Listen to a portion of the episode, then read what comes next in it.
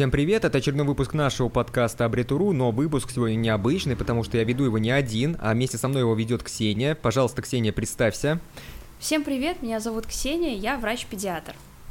И вот сегодня вместе с Ксенией мы будем говорить про профориентацию, а если быть более точным, то мы будем говорить с ней про ее профессию, мы будем говорить о том, почему она захотела стать врачом, э, нравится ли ей ее выбор, и вообще поговорим про врачей в наше время.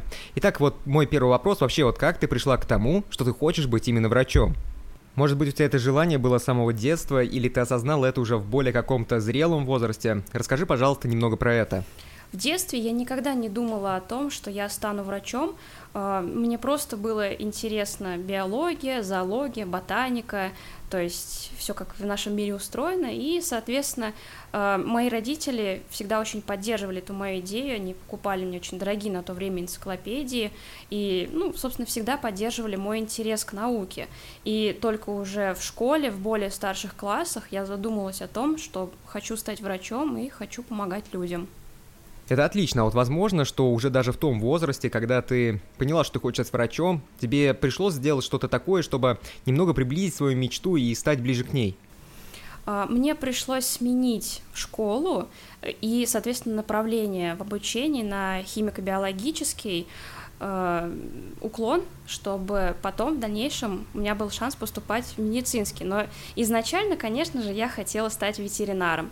То есть с седьмого класса я прям грезила о том, что я стану ветеринаром, буду работать с животными, буду помогать животным, потому что я безумно люблю животных.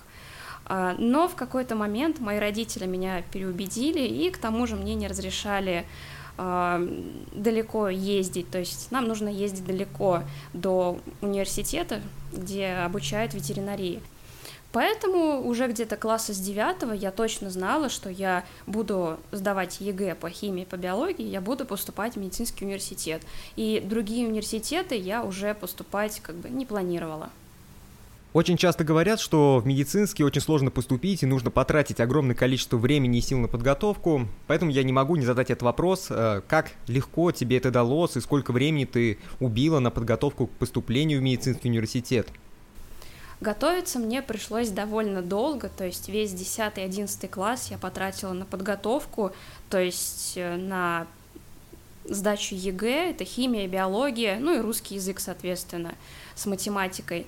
Больше, конечно, было проблем именно с ЕГЭ, то есть надо было просто нарешивать вот эти тесты, так как проблем в знаниях как таковых у меня не было. Я всегда была достаточно успешная что в химии, что в биологии, поэтому просто нужно было нарешивать это все. Но тем не менее, а, когда подходил уже конец 11 класса, то есть напряжение и давление вот это росло. Преподаватели всем, как всегда, говорили, что вы тупые, вы ничего не знаете, вы ничего не сдадите.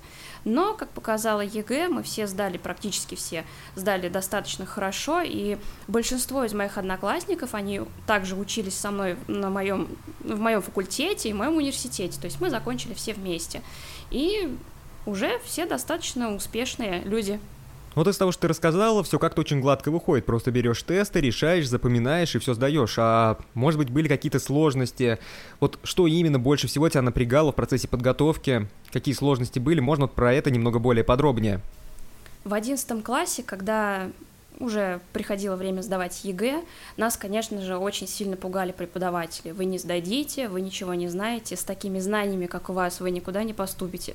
Лично мне моя преподаватель по химии, мой классный руководитель говорил о том, что у тебя нет никаких знаний, ты ничего не сдашь, и вообще ты никуда не поступишь. Но, как оказалось, она очень сильно ошибается. Меня приняли как в наш медицинский университет, так и в государственный университет на химический факультет, куда я, собственно, идти отказалась.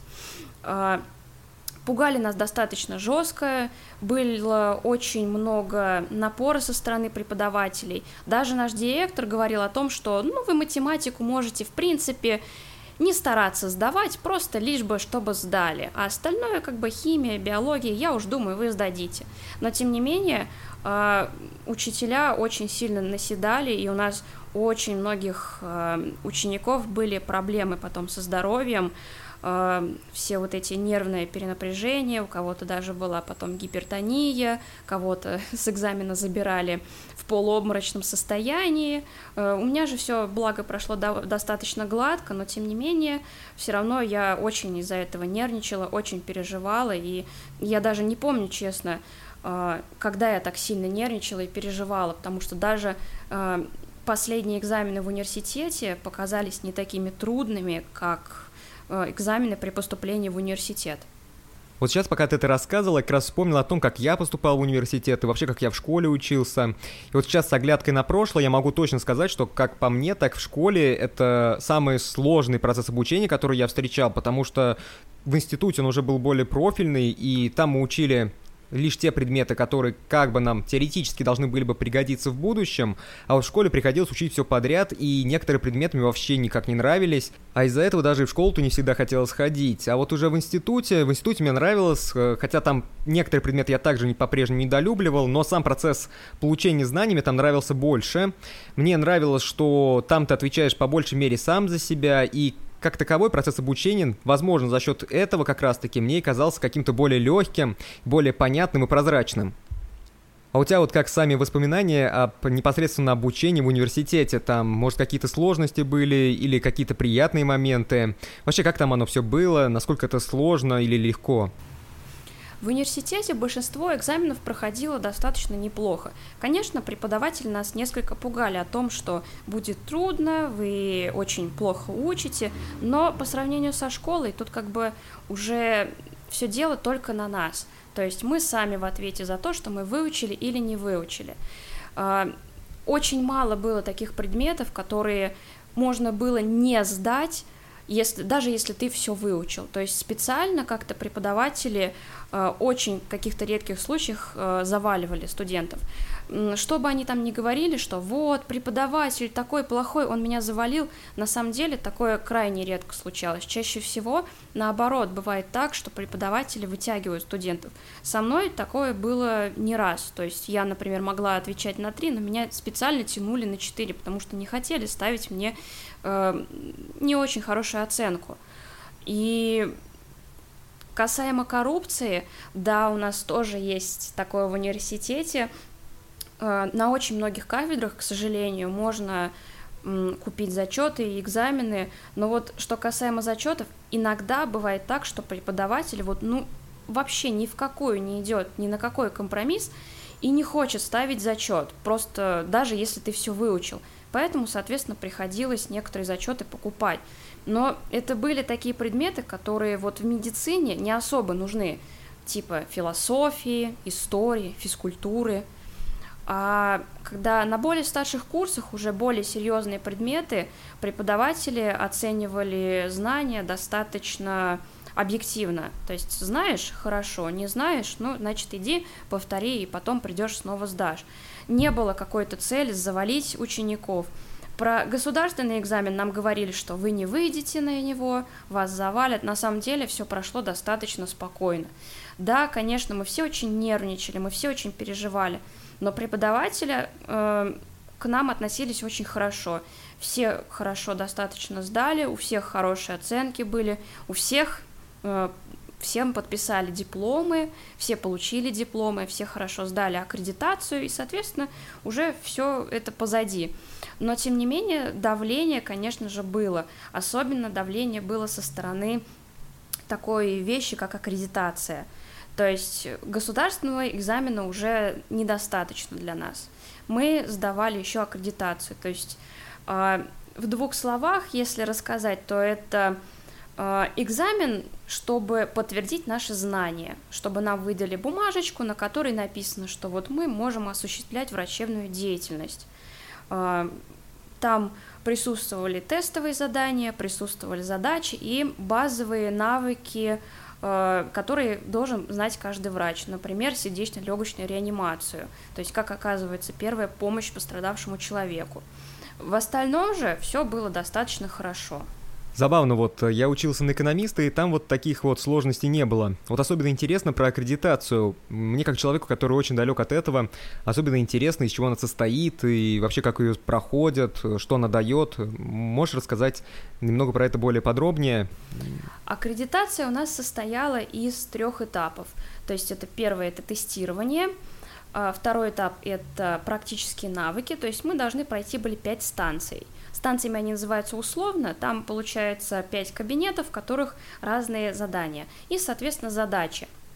А, вообще самому сдать аккредитацию вполне реально но при условии того, что ты хотя бы что-то будешь учить. Самую большую, конечно же, трудность составляли тесты, потому как их было 4000 вопросов. То есть, если ты учил весь год вопросы эти, то тебе не составит труда все это сдать.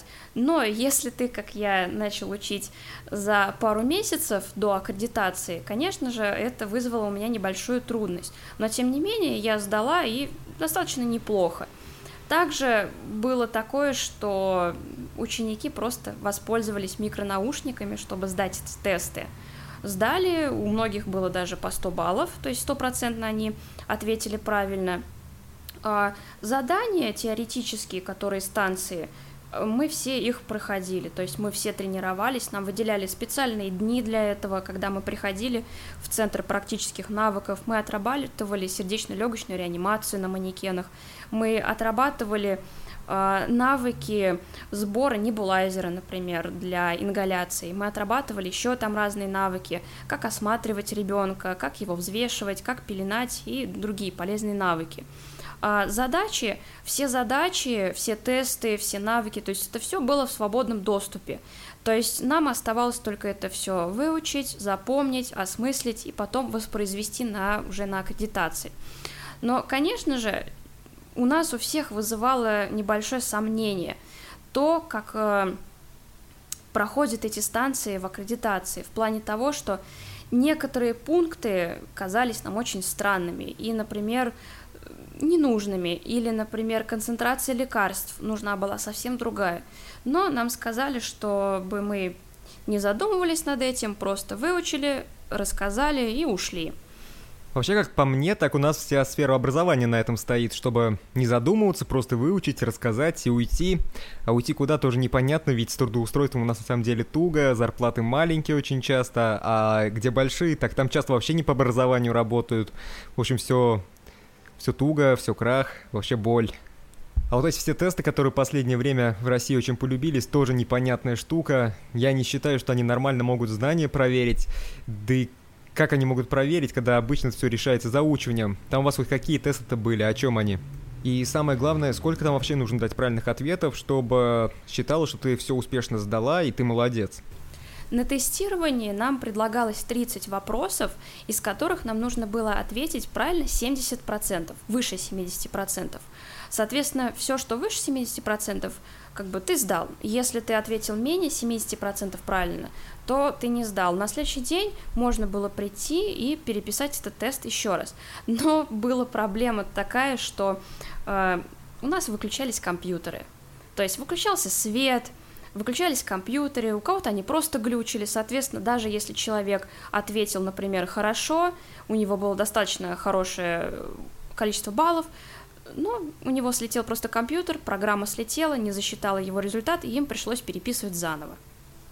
Вот вообще, как мне кажется, с техникой не только там у вас была проблема. Просто сейчас вспомнил, как я на права сдавал, и там при... зашел в кабинет, а там компьютеры, наверное, старше меня были во много раз тоже кликаешь, э, ничего не срабатывает, все нажимается с третьего, со второго раза, у людей у некоторых тоже все вылетает, тесты эти сворачиваются, никому не засчитывается, и даже были случаи, когда человек там явно на все вопросы точно ответил, я знаю, потому что он, ну, серьезно был подготовлен намного лучше, чем я, и у меня там в тесте была одна ошибка, у него по-любому было ноль, но у него тоже вырубился компьютер, какую-то там ошибку показал, и ему, в общем, тест не засчитали. И это было очень обидно, как мне кажется, потому что в итоге он переписывал тест этот еще раз, и это тоже как-то очень плохо и грустно, что у нас так.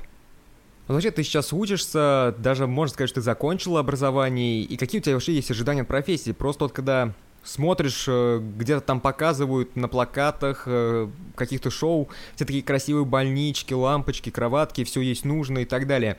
Но когда приходишь э, в какую-то поликлинику, в реальной жизни это выглядит все вообще иначе. Там хорошо, если где-то по подъезду тараканы не бегают. Это уже отличная поликлиника.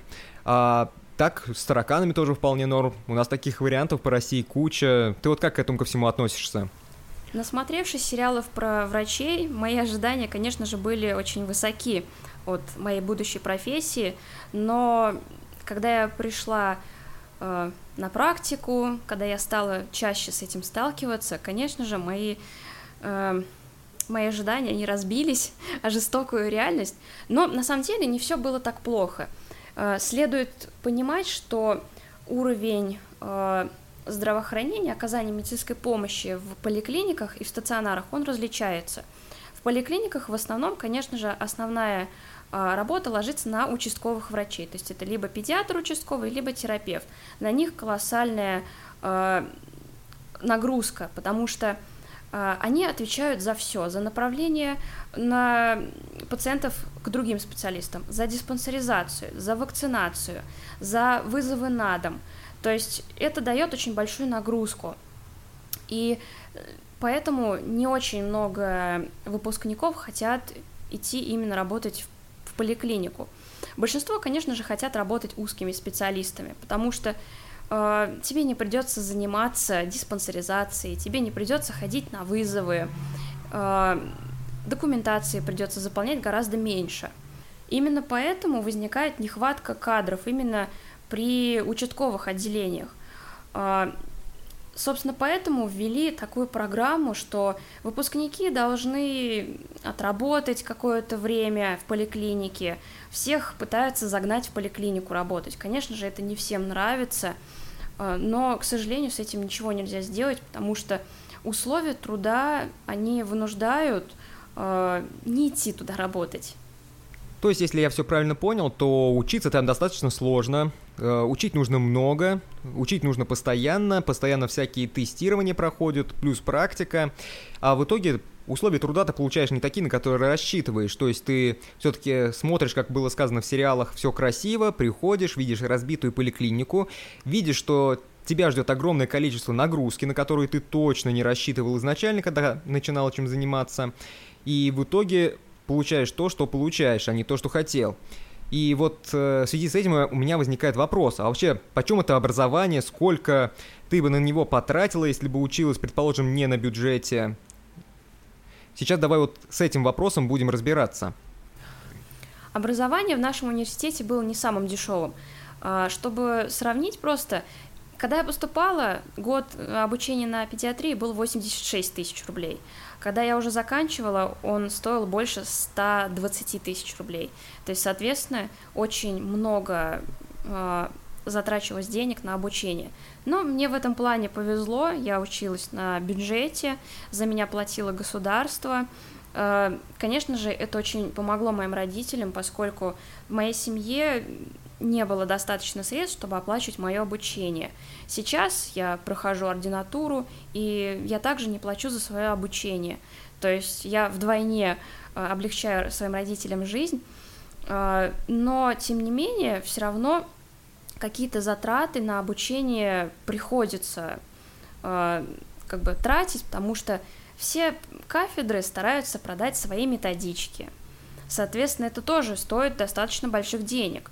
То есть одна методичка может стоить до 500-600 рублей. Если собрать э, с группы, с одной, где, например, 10-11 человек, то это может выйти около 6 тысяч рублей.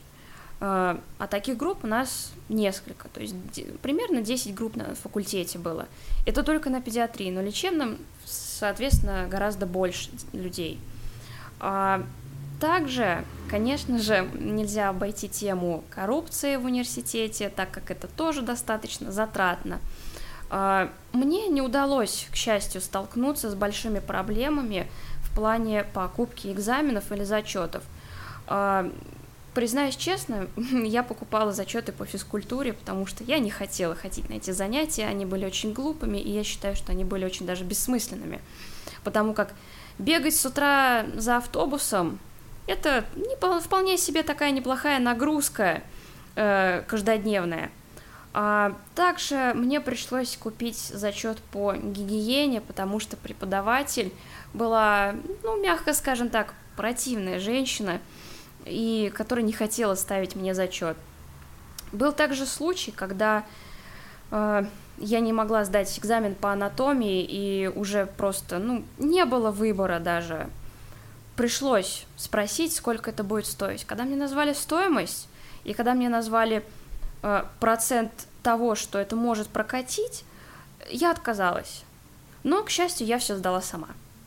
Вот вообще тема коррупции это прям такая отдельная тема, которую, если и разбирать, то, наверное, отдельно, даже не в рамках этого подкаста. Но вот в целом мне сейчас интересно, сколько, если вот так на вскидку прикинуть, ты сэкономила денег своим родителям, сколько бы вы могли бы на это потратить? Можешь назвать какую-то примерную сумму? За время обучения в университете я сэкономила для своих родителей порядка 800-850 тысяч рублей. Плюс, если учитывать, что в ординатуре я тоже учусь на бюджете, соответственно, это еще 300 тысяч, то есть около миллиона ста тысяч я сэкономил для своих родителей. Конечно же, это очень большие деньги для нашей семьи, и ну, я просто не знаю, где мы бы брали такие деньги. Но я могу сказать, что это действительно большие деньги, наверное, практически для каждой семьи в России, потому что, как я всегда говорю, доходы в России не самые большие, да и в целом у кого они сейчас вообще большие. Если посмотреть на зарплаты, то что-то такое среднестатистическое, это где-то 30 тысяч рублей. Это на самом деле статистика, а если мы будем смотреть на реальную жизнь, то где-то в регионах она еще может оказаться меньше. Вон взять, к примеру, Сызрань, так там зарплаты 12 тысяч рублей очень даже распространены. А про зарплату в 25 тысяч рублей там разговор очень редко идет. 30 тысяч рублей это вообще там предел мечтаний. А так вот разговор про деньги, это, конечно, разговор, который стоит особого внимания, и эту тему нужно разворачивать отдельно. Я вот вообще не понимаю, как там студенты, к примеру, в той же Японии умудряются на свою стипендию, которую они получают в ВУЗе, снимать квартиру, жить, да еще и родственникам иногда деньги отправляют. Но там они на наших деньгах получают просто какие-то офигенные суммы по 150 тысяч рублей на наших деньгах и больше. А, про наши стипендии я даже не знаю, что сказать можно. Кстати, у нас в университете было все достаточно неплохо со стипендией. Когда я только поступила, стипендия была около 1300 рублей – Затем ее заметно повысили, и она стала 4000 рублей. А, кто заканчивал сессию, сдавал на пятерки, мы выплачивали, конечно же, повышенную стипендию, то есть там где-то 5 или 7 тысяч рублей. Был такой случай, что наш университет проходил аккредитацию, то есть университет а, получает а, бумагу, что он может продолжать свое обучение, ну как, деятельность, обучение студентов. Соответственно, к тому моменту стипендию, даже обычную самую, повысили до 7 тысяч рублей. Но потом, конечно же, ее все равно снизили до 4. А в ординатуре же, когда ты обучаешься, если ты обучаешься на бюджете, то тебе платят около 10 с половиной тысяч рублей. Это, конечно же, неплохие такие деньги а, для молодого специалиста. Если ты еще, например, работаешь, то, в принципе, на жизнь может даже хватать. Да деньги-то, может, и неплохие в целом, но, конечно, грустно слушать, что нужно потратить столько сил, чтобы потом получать вот такие небольшие деньги, пускай даже это в процессе обучения. Если взять тех же военных, э, то там пока учатся на летчиков, получают по 24 тысячи рублей, что можно заметить, что это намного больше, это в два с лишним раза больше, чем то, что ты озвучила. И, наверное, это тоже грустно, потому что, как я считаю, так врач это достаточно важный человек, это очень важная профессия, ведь именно врачи спасают и военных, и простых людей, которые болеют. А если не будет врачей, то, наверное, и смертность будет намного больше, а тем более у нас планы-то вон какие, планы у нас э, явно жить дольше 70 в связи с последними законами, которые у нас были в России. А без врачей этого никак не достигнуть, поэтому тут явно нужно что-то делать, и я надеюсь, что когда-нибудь врачам точно повысить оплату труда, и даже тем, кто учится на врачей, будет больше бонусов. Как сказал один из наших докторов, если вы хотите быть богатыми, то вы пришли не в ту специальность. Э, он это говорил о том, что, к сожалению, в нашей стране врач получает э, необоснованно маленькую заработную плату. Конечно же, все, кто заканчивает университет, ожидают, что им будут платить достойную заработную плату – Но так получается зачастую, что плата, конечно же, не соответствует нашим ожиданиям. А, плюс ко всему, а, все вот эти а, реформы, связанные с добавкой или убавкой каких-то там премий, надбавок, еще чего-то, они тоже вносят какую-то некую неразбериху в э, лист, где написано о вашем окладе. Конечно же, я тоже ожидала, что мне будут платить больше, но сейчас я даже не знаю, что и думать по этому поводу, потому что нагрузка, которую, ну, с которой приходится сталкиваться в больнице, э, даже если это, неважно, это поликлиника или это стационар, она несоизмерима той заработной плате, которую выплачивают врачам. Поэтому очень много врачей э, работают на двух работах, на трех работах, то есть они совмещают, они могут брать, например, по полставки в одной больнице, по полставки в другой, плюс дежурить, например, э, на скорой, или брать какие-то дежурства, к примеру, в приемном отделении. Э, что касается меня, я тоже думаю потом в дальнейшем брать дежурство в приемном отделении, потому что я предполагаю, что мне на жизнь будет не хватать.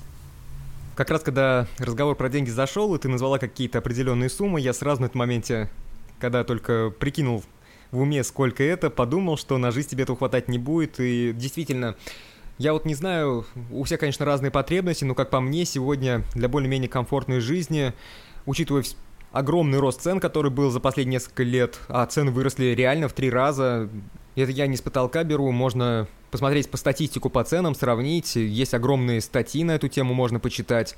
Цены выросли очень сильно. И вот сегодня, скорее всего, 100 тысяч рублей – это та сумма, которая позволяет жить более-менее комфортно. Вот как ты считаешь, для тебя вот эта планка в 100 тысяч рублей, она вообще достижима в этой профессии или нет? Ну, для меня, конечно же, планка 100 тысяч – она такая достаточно весомая, и я считаю, что это вполне неплохая заработная плата для врача. Но я прекрасно понимаю, что чтобы получать такую заработную плату, мне придется работать очень много и не на одной работе. То есть э, на это тоже будет уходить очень много времени, я буду очень много уставать, и, возможно, даже, ну, она, возможно, даже будет какой-то недостижимой. Ну вот на самом деле, знаешь, да, я люблю говорить про деньги, но деньги в жизни не самое главное. Ведь э, очень часто деньгами можно пожертвовать, когда есть какие-то другие плюшки. То есть, например, там очень шикарный офис с видом на море, шикарная зона отдыха в твоем офисе или что-то такое. Ну, в твоем случае это в больнице, да? Но ведь на самом деле состояние наших больниц тоже какое-то плачевное зачастую. Как я ранее уже говорил, круто, если там таракан не пробегает по коридору и от этого становится как-то еще все более грустно. Хотя, если мы включим телевизор и там что-то посмотрим, там какая-то совершенно другая картина, и мне даже даже в наших русских сериалах, мне кажется, что это вообще не Россию показывают. Я такой думаю, о, откуда это вообще такое, кто это придумал? А вообще вот раньше, когда ты только мечтал о том, что когда ты станешь врачом, ты как-то ориентировался на то, что ты видел в новостях, по телевизору, вот эти вот условия труда шикарные, которые там показывали, что у тебя будет так же. Когда смотришь сериалы о медицине, о врачах – э, думаешь, что ты будешь работать в таких же условиях, но на самом деле э, условия работы очень отличаются от тех условий, которые нам показывают в сериалах. Да, у нас очень много есть клиник, которые выглядят хорошо, внутри хорошо, красиво, уютно, чисто, но также и существует очень много клиник, больниц, э, медсанчасти, которые нуждаются в ремонте или даже просто в полном э, демонтаже и построении заново. Не, ну вообще тут ты очень четко и правильно подметил, потому что на самом деле вот любой человек, который сталкивался с ремонтом, он сможет подтвердить эти слова. Иногда проще все снести и заново сделать, чем переделывать и именно производить э, ремонт своего помещения, в котором уже был выполнен ремонт. Вот берут чистовую квартиру и там с нуля делают, это зачастую намного проще и дешевле чем выполнить ремонт в какой-то старой хрущевке, где уже стены, если честно, давно в песок обратно превратились и все сыпятся, там ничего сделать нереально. И, наверное, с нашими больницами такая же ситуация, потому что построены они, наверное, большинство, да практически все без исключений, еще в СССРовские времена в далекие, когда хотя бы, наверное, немного заботились о здоровье людей, а сегодня, как по мне, так есть вообще такая тенденция, что их закрывают, насколько я слышал. Наверное, от того, что ремонтировать их как раз надо, а ремонтировать не на что, И, наверное, вот поэтому их закрывают. Я не знаю, почему так происходит. Плюс не стоит забывать о тех больницах, которые находятся на периферии, то есть не в городах, а в селах, в поселках, в районных центрах, потому как э, в таких больницах зачастую есть большие проблемы с техникой, также проблемы с врачами, э, с проблемы с транспортировкой людей, потому как, например, детей э, практически не оперируют в районных центрах, их сразу везут в больницы, которые находятся в городе. Э, со взрослыми, конечно же, обстоит э, ситуация несколько получше. Только более тяжелые случаи транспортируют в город и уже занимаются лечением в городе. Что касаемо детей, дети все транспортируются, конечно же, в город. Ну, так-то да, да и если честно говорить, то даже в городах, если мы говорим про небольшие города, не всегда есть все необходимое оборудование и медикаменты, чтобы оказать качественную медицинскую помощь. Я вот, знаешь, периодически новости читаю по Самарской области, да и про Россию в целом. И вот в последнее время, особенно как летний период, так периодически мелькают новости о том, что где-то умер человек от укуса змеи. То есть, по сути, у нас э, не так много ядовитых змей водится в России, особенно если мы будем говорить про Самарскую область, но даже там такие новости встречаются. То есть, фактически у нас водятся только, по-моему, ужи да гадюки. И умереть от яда гадюки, как, по-моему, это вообще очень даже сложно, я бы сказал, потому что у нее не такой уж мощный яд. Так вот, у нас э, как раз недавно новость наткнулся по Самарской области, что очередной человек умер от укуса гадюки. То есть, э, как известно, яд гадюки вообще не очень сильный. Я вот даже не думаю, что там это была врачебная ошибка. Просто, скорее всего, по факту, в больницу, куда привезли этого человека, не оказалось противоядия. Поэтому человек вынужден был ждать 12 часов, пока ему хоть какое-то противоядие дадут. А на 12 час он просто умер, потому что, скорее всего, противоядие и он вовремя не получил. И таких ситуаций достаточно много у нас по стране. Это уже даже какой-то не новостью стало, а привычным делом в летний сезон.